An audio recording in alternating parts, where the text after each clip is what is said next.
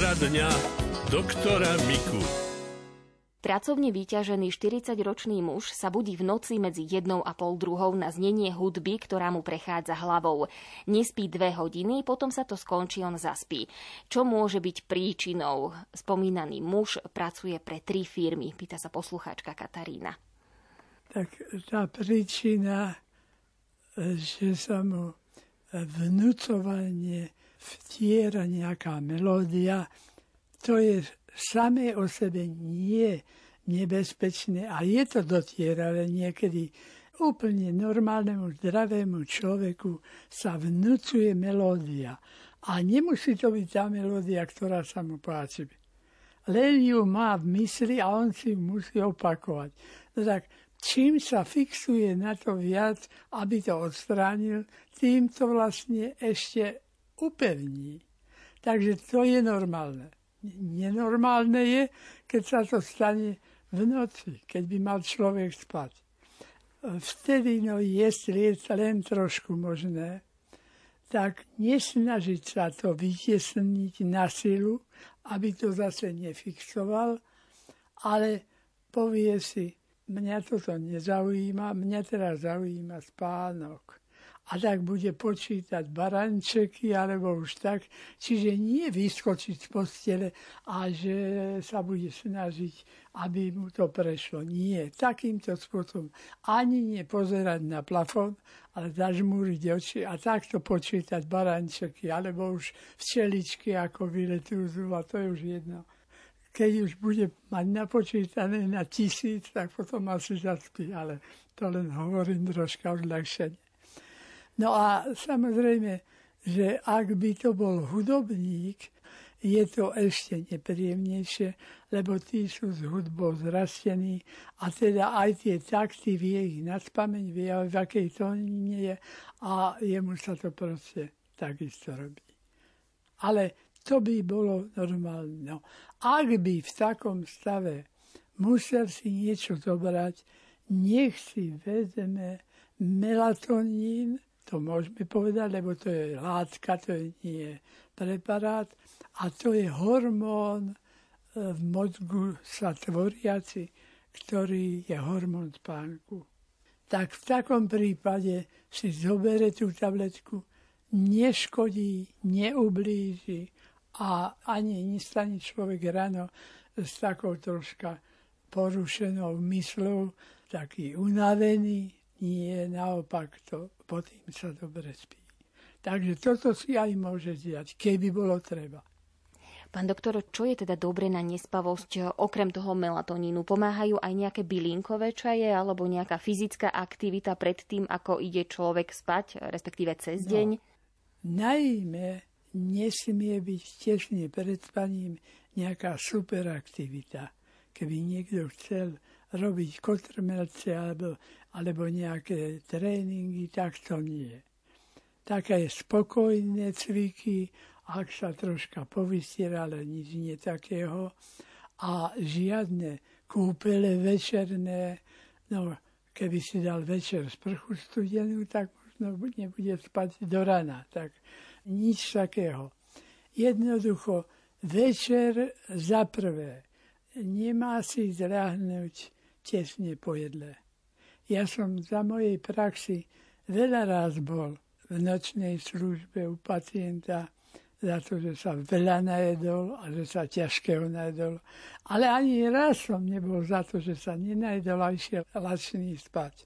Takže nie sa prejsť, no najlepšie je tak 2,5 až 3 hodiny po večeri a potom spať. Čo sa týka tých e, bylinkových vecí, Napríklad obyčajná a neškodná vec je medovka. Medovka upokojuje, ako čo by pohľadkala organizmus. Napríklad šištice chmelové. To je to, čo je v pive. Ale nie, aby si niekto dal pivo, lebo tým si dá alkohol a to už zase je taký spánok narkotický a neporiadný ale opäť možno si tie šištice kúpiť v preparáte. Dokonca je preparát, kde je aj ten melatonín, aj tie šištice, aj je tam viacej čisto prírodných vecí, napríklad pasiflora. Takže toto si možno kúpiť a to možno prípadne bez toho, aby človek mal nejakú závislosť, môže to užívať aj dlhodobejšie. Čo si myslíte o poobednom spánku dospelých? Poobedný spánok, tak to poviem hneď na začiatku. Niekto môže, niekto nie. Ten, ktorý trpí na migrénu, nemôže krátkodobé spať, lebo vytvorí si takú migrénu, že sa možno 3 dní z toho nezostaví. Takže ten si to jednoducho nemôže dovoliť. Napríklad to som bol ja. Ak niekto vie e, spať povedzme nejakú polhodinku, hodinku po jedle, tam je to po jedle zase. Nie nalačno, že sa naje a pri trávení to mozog sa odkrví a chce sa spať. Ak niekto si pospí, tak ten spánok môže byť veľmi osviežujúci. Pol hodinu, hodinu a dosť. Robili to aj naši predkovia. Keď išli kosci na lúku, potom zalahli pod kriaky kde, pospali si. Takže táto kategória, ako som ja, nemôže spať, ale tá druhá si môže pospať. Ak by niekto spal po obede 2 hodiny, 3 hodiny, tak to nie. To potom radšej nech sa premôže, lebo o tom by v noci mal spánok plitkejší, alebo vôbec žiadny a to by bolo škoda. Opačným problémom je zase ospalosť. Môže signalizovať nejaký vážny zdravotný problém, ak je človek stále unavený, chce sa mu spať, nevie sa nejako premôcť, že by bol hore počas dňa? Príčinou môže byť chudokrvnosť napríklad, ale to vzniká pomaly. Tam treba vyšetriť pacienta celkové. No, sú aj infekcie, čo spôsobí trypanotom a gambienzie, spavej choroby, tá je vyslovene za to, že vyvolá spánok a to taký spánok, že ten človek zomrie hladom, pretože nemá času sa ani nájsť cez deň. No a sú určité psychoneurotické choroby, kedy sa ten spánok denný vyskytuje a niekedy je taký urputný, že priamo z plného bdenia a už mu hlava sa kvicne a v polovicu reči by spal, keby ho potom nezobudili tí druhí, že nespí. Tak tieto veci sa dajú liečiť psychonarkotikami a rôznymi preparátmi, ale mal by to byť vždy pod asistenciou lekára pretože len tak si zobrať dve šálky čiernej kávy, silnej, jednak to ten spánok nereguluje v tom zmysle, aby človek vedel si to vypočítať, ale rozhodne tam treba potom liečiť celkové človeka. Radio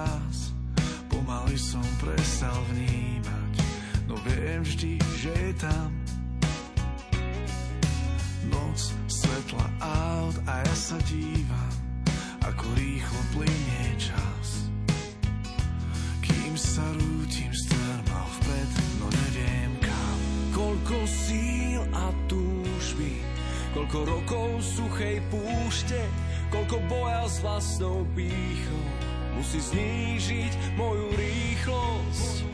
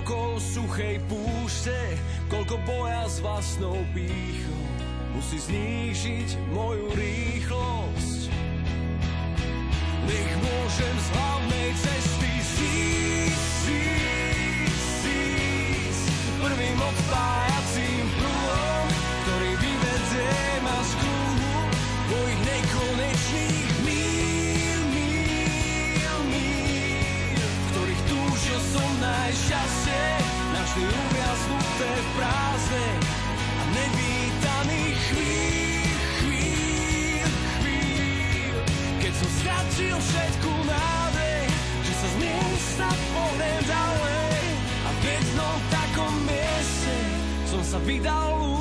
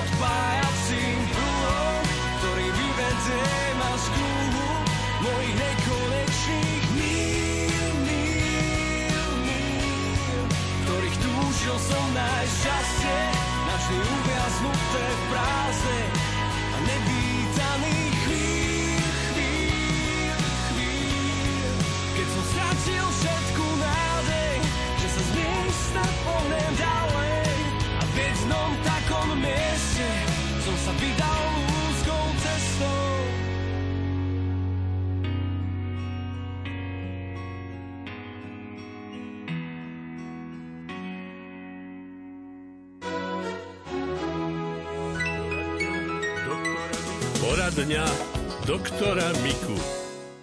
Ďalšia otázka je od poslucháčky, ktorá píše Môj manžel má alergiu na potraviny.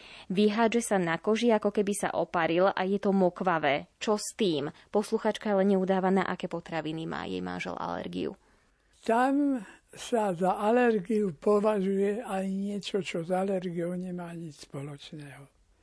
Ak má nejaké výrážky, ktoré možno ani nie sú alergiou, a nevidel to odborník, ale teda praktický lekár alebo, alebo dermatolog, tak možno to vôbec nie je alergia, treba to liečiť. Ale tam to netreba regulovať tými potravinami, pretože tie potraviny to vlastne nevyvolávajú. Takých vecí je veľa. Sú ináč aj diagnózy, ktoré prísne vzaté, keby sme dodržiavali, tak pacient zomrie hladom. To je napríklad na artritis urika. Prakticky vo všetkých potravinách okrem vody je kyselina močová. Čiže my tam pacientovi povedeme, áno, môžete všetko, len veci, ktoré majú kyseliny močovej veľmi veľa, napríklad vnútornosti zvierat, alebo mladé zvieratá, tie nebudete jesť a budete jesť zo starých zvierat. Čiže namiesto kuraciny, slepačinu, namiesto barančiny, baraninu, no jednoducho vždy takto zo starých zvierat. No a vnútornosti zvierat vôbec nie, tie môžeme vynechať. Tak tam riešime takto. No a to, ktoré je z alergie, mnohé veci sa dajú veľmi ľahko a bravúrne vykompenzovať. Napríklad nikto má alergiu na mliečný cukor, laktóza. Laktóza, zapamätajme si, sa končí óza. A on sa rozkladá, ten mliečný cukor, laktázou.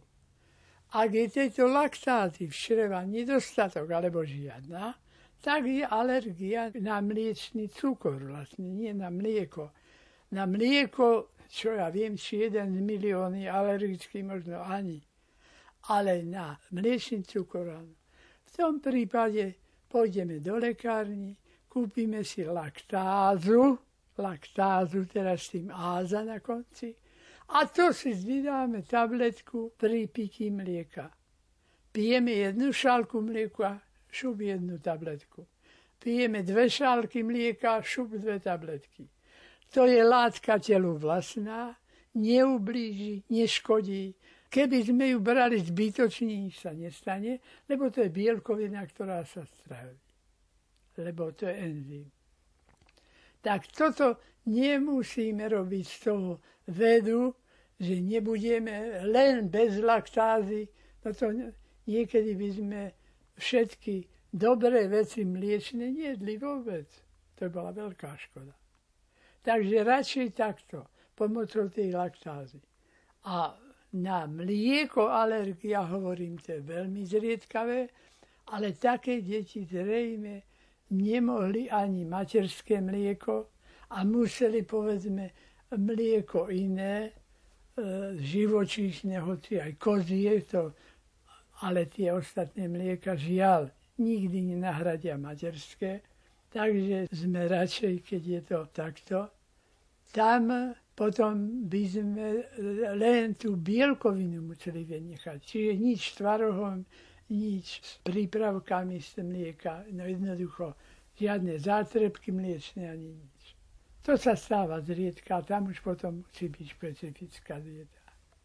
Pán doktor, s akými potravinovými alergiami sa najčastejšie stretávate? Čo robí ľuďom tak najviac problémy z jedla? Veľmi často robia tzv. morské potvorky. To aj mnohým ľuďom, ktorí nemali nič s alergiou, môže dojsť alergia. Z potravín takto to býva najčastejšie vajce. Ale nie každé vajce. To je podľa toho, čím je tá sliepka chovaná. Takže niektorý typ vajec môže, niektorý nie. To sa dá potom len vyskúšať, alebo ak náhodou na také natrafi, tak sa vysype. Ale to neznamená, že teraz už vajce neviem v živote. Môže to byť, ale musí byť, povedal by som v dnešnom slengu, že bio vajce aby to nebolo krmené všelijakými čudámi, čo sliepka nikdy nezjedla. A teraz to ide do toho vajca a spôsobuje to alergiu. Napríklad ešte veľmi často odležané syry, napríklad Rockford, Camembert, syrečky, no všetky tie odležané a tak povediac nie celkom pekne smradlavé syry, tak tie môžu pôsobiť alergiu. Môžeme si alergiu na nejakú potravinu vyvolať alebo privodiť aj my sami, buď ak niečo nejeme. Neviem, či psychikou, ale že či sa to dá aj napríklad, že žalúdok prestane, ak napríklad prestanem jesť bielú múku, tak žalúdok začne Aha. odmietať lepok, alebo naopak, ak jem niečoho príliš veľa, Aha. že zrazu organizmus si povie dosť a už to nechce. Môže to byť, napríklad, keď jeme niečo veľmi veľa, Takže naše vlastné zásoby toho enzýmu, čo nám pomôžu tam vykompenzovať to všetko, alebo tých enzýmov viacerých, ale že by sme si to mohli vyprovokovať nejako psychogenne, nie. Ale nasugerovať, že to máme z tohoto rána, Koľko ľudí som ja už videl, že sú alergickí na lepok, na všetko možné. No všetko, o čom sa dočítali, že môže byť alergia, tak to dostali. No tak toto sú takí hypochondri trošku, ktorí si to všetko musia privlastniť. A potom každé nafúknutie brucha, každá rečia stolica neznamená neznášanlivosť potravín mohlo toho byť veľa. Ak sme zjedli naraz veľa tuku, nestačili sme toľko žlče vylúčiť do dvanáctníka a ani kvapku masti nevieme stráviť bez žlče. To znamená, ak niečo už nemá tú žlč, ktorá by to kompenzovala, tak to preženie. No ale to je dneska a zajtra je dobre. Takže treba trošku tak hodnotiť, čo považujeme za takúto alergickú potravu. Existuje aj nejaká potravina, ktorú môže zjesť úplne každý, že nevie sa o tom, že by spôsobovala nejaké alergie? Tak e, ťažko povedať. Okrem vody by som nič nepovedal.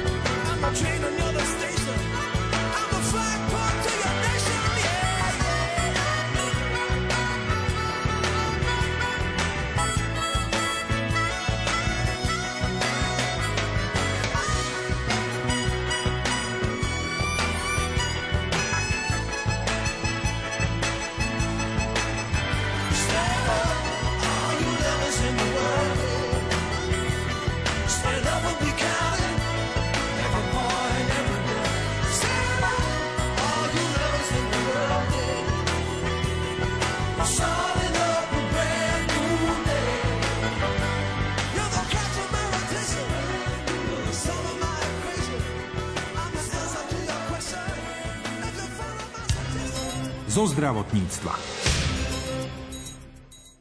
Bolesti hlavy vedia človeku znepríjemniť život. Migréna sa však dnes dá liečiť. Podrobnosti zisťoval od primára neurológie nemocnice Cinre v Bratislave Martina Kucharíka, spolupracovník Rádia Lumen Martin Petráš. Ešte predtým sa porozprávali o význame pacientských organizácií. Pán doktor, máte vedomosť o tom, že existuje aj nejaké pacientské organizácie a združenia?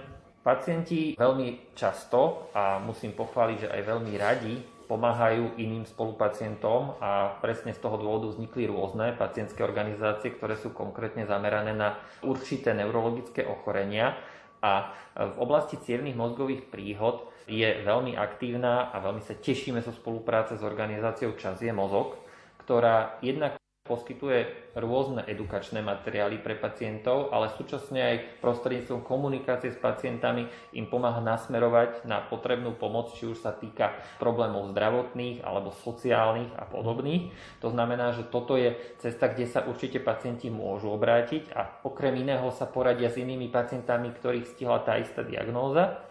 A napríklad pre migrénikov vznikla pacientská organizácia Migréna je choroba, aby bolo jasné, že migréna nie je taká bolesť hlavy, ktorá prišla a odišla a pacient sa cíti ako keby nič, ale že sa jedná o vážnu diagnózu, ktorá obmedzuje všetky bežné denné aktivity a pacient nie je schopný, pokiaľ má migrénózny záchvat, sa napríklad e, zapojiť do pracovného procesu alebo sa starať bežne o rodinu. A táto pacientská organizácia Migréna je choroba tiež vie nasmerovať pacientov aj na napríklad špecialistov, ktorí sa venujú migréne alebo ktorí vedia pomôcť či už medicínsky alebo aj nejakými inými radami pacientom trpiacim migrénou. A viem ešte o ďalšej organizácii, s ktorou spojená veľká účasť aj zapojenie pacientov a, a je to veľmi aktívna organizácia v zmysle konkrétnej pomoci pacientom a to je pacientská organizácia Parkinsonikov v Slovenskej republike. Spomínali ste migrénózne bolesti hlavy. Mnoho ľudí užíva analgetika a iné lieky.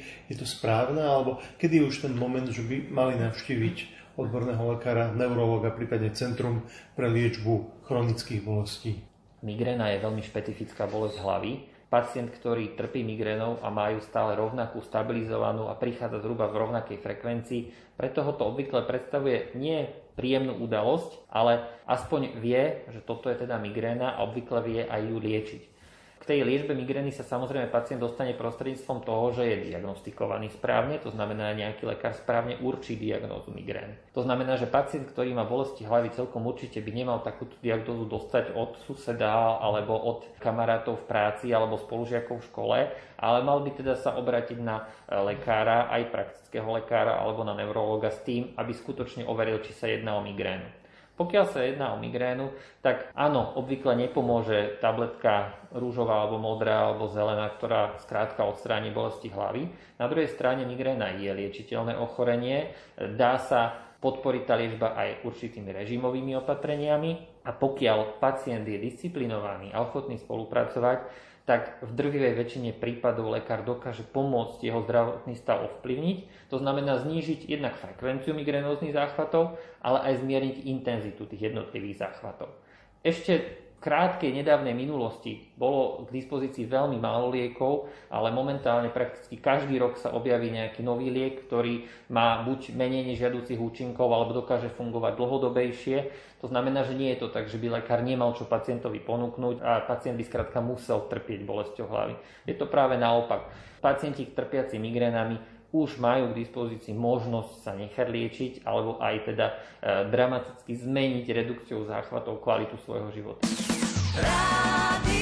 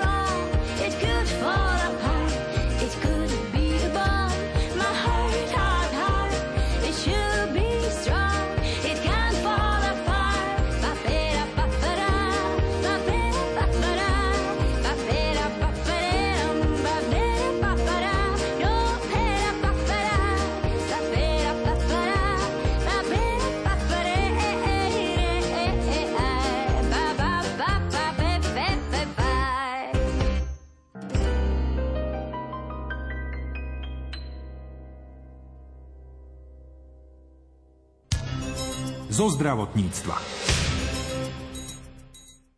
Bolesť je nepríjemná, každý sa usiluje čím skôr sa zbaviť toho nepríjemného pocitu. Často si ľudia sami naordinujú liečbu pomocou liekov, ktoré si kúpia v lekárni. Odborníci však upozorňujú, že tak ako pri všetkých liečivách, aj tu sa treba poradiť s lekárom či lekárnikom o množstve a spôsobe užívania. Ako sa dozvieme z rozhovoru redaktorky Márie Čigášovej s lekárkou, neurologičkou Hedvigou Jakubíkovou, lieky proti bolesti môžu spôsobiť napríklad aj bolesti hlavy.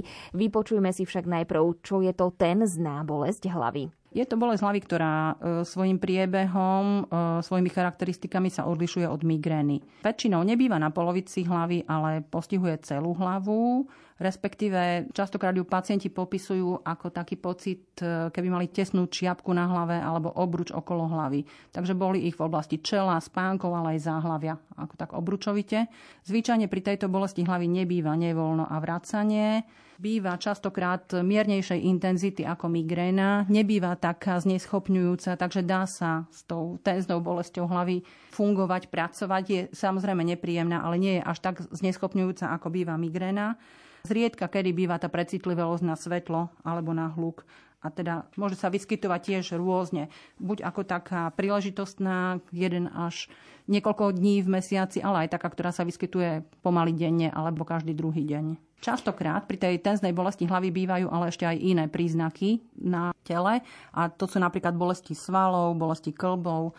Títo pacienti často cítia chronickú únavu, alebo sú predráždení, môžu mať poruchy pamäti, koncentrácie, môžu sa niekedy tie ich stavy rozvíjať aj do depresie. Existuje dokonca bolesť hlavy z liekov. Lieková bolesť hlavy. Áno. To keď berieme nadbytok liekov, môže vzniknúť takáto bolesť? Presne tak. Je to vlastne taká bolesť hlavy, ktorá pôvodne vznikne z tej tenznej alebo z migrény, pokiaľ pacient užíva tých liekov veľké kvantum a väčšinou viac, ako mu odporúča lekár. Čo je to veľa, to je taká otázka, ale existujú na to aj nejaké čísla. Tak pokiaľ migrenici užívajú triptany, teda tie lieky špecifické na potlačenie záchvatu migreny 10 a viac dní v mesiaci, alebo pokiaľ užívajú pacienti jednoduché analgetika, ktoré sme spomínali predtým, ako je paracetamol, metamizol, ibuprofen, naproxen, 15 a viac dní v mesiaci, tak vtedy hovoríme už o abúze alebo o nadužívaní. A to nie je vhodné, pretože telo si na tie tablety tak zvyká, že v podstate potom sa bolesť hlavy rozvíja už len preto, že tomu organizmu ako keby dalo sa povedať, že chýba tá tableta. Už ako keby kvázi závislosť bola na tých liekoch? Tak nejak by sa to dalo nazvať, áno. Mm, a keď majú naďalej tie bolesti, že teda veľmi radi by si dali ten liek, ale zase z neho opäť majú bolesť hlavy, ako to majú vyriešiť? Existujú nejaké možnosti? To je taký dosť kríž medicíny toto. U tých pacientov, pokiaľ prídu k neurologovi, že ho vyhľadajú a zistíme takéto nadužívanie tých analgetík, tak pacientovi odporúčame rozhodne aj pre ne, mnohé nežiaduce účinky, ktoré tieto lieky majú, keď sa takto často užívajú, nejako s tým začať e, pracovať a detoxikovať telo od týchto liekov. Samozrejme, veľmi dôležitý je tam motív, ten pacient musí byť rozhodnutý, že to chce a že sa na tú cestu dá lebo tie prvé dni po odňatí týchto liekov, na ktoré sú zvyknutí, sú veľmi nepríjemné. Tie bolesti hlavy sa väčšinou zvýraznia, pacienti sa cítia takí nesvojí, podráždení, môžu mať nevoľnosť, môžu vrácať, môžu pociťovať tras, a ak tú fázu preklenú, čo býva ako dosť zložité. Väčšinou im e, ten ich nadužívaný liek nahradíme nejakým iným, z pravidla jednozložkovým analgetikom.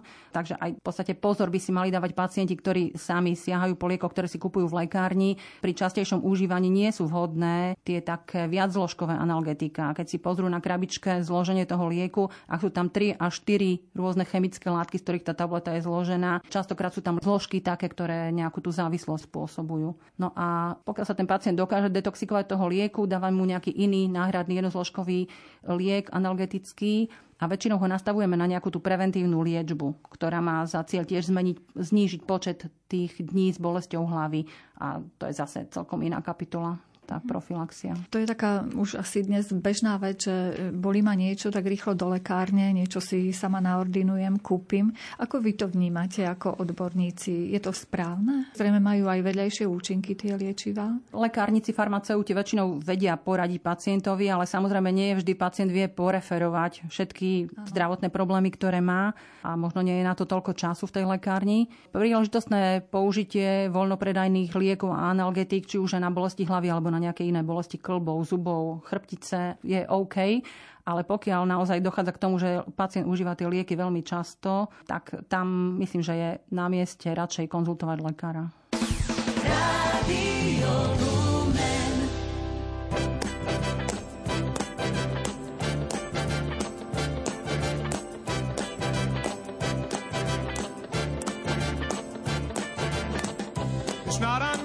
unusual to be loved by anyone.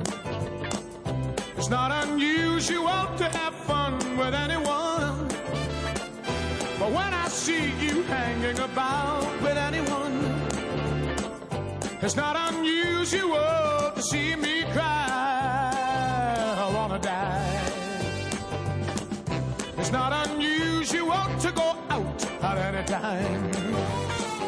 But when I see you out and about, it's such a crime. If you should ever wanna be loved by anyone, it's not unusual, it happens every day. No matter what you say, you'll find it happens all the time. Love will never do what you want to. Do. Why can't this crazy love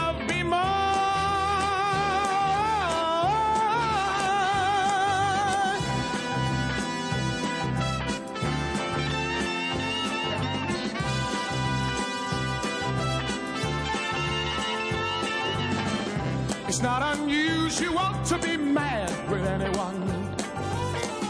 It's not unusual to be sad with anyone. But if I ever find that you've changed at any time, it's not unusual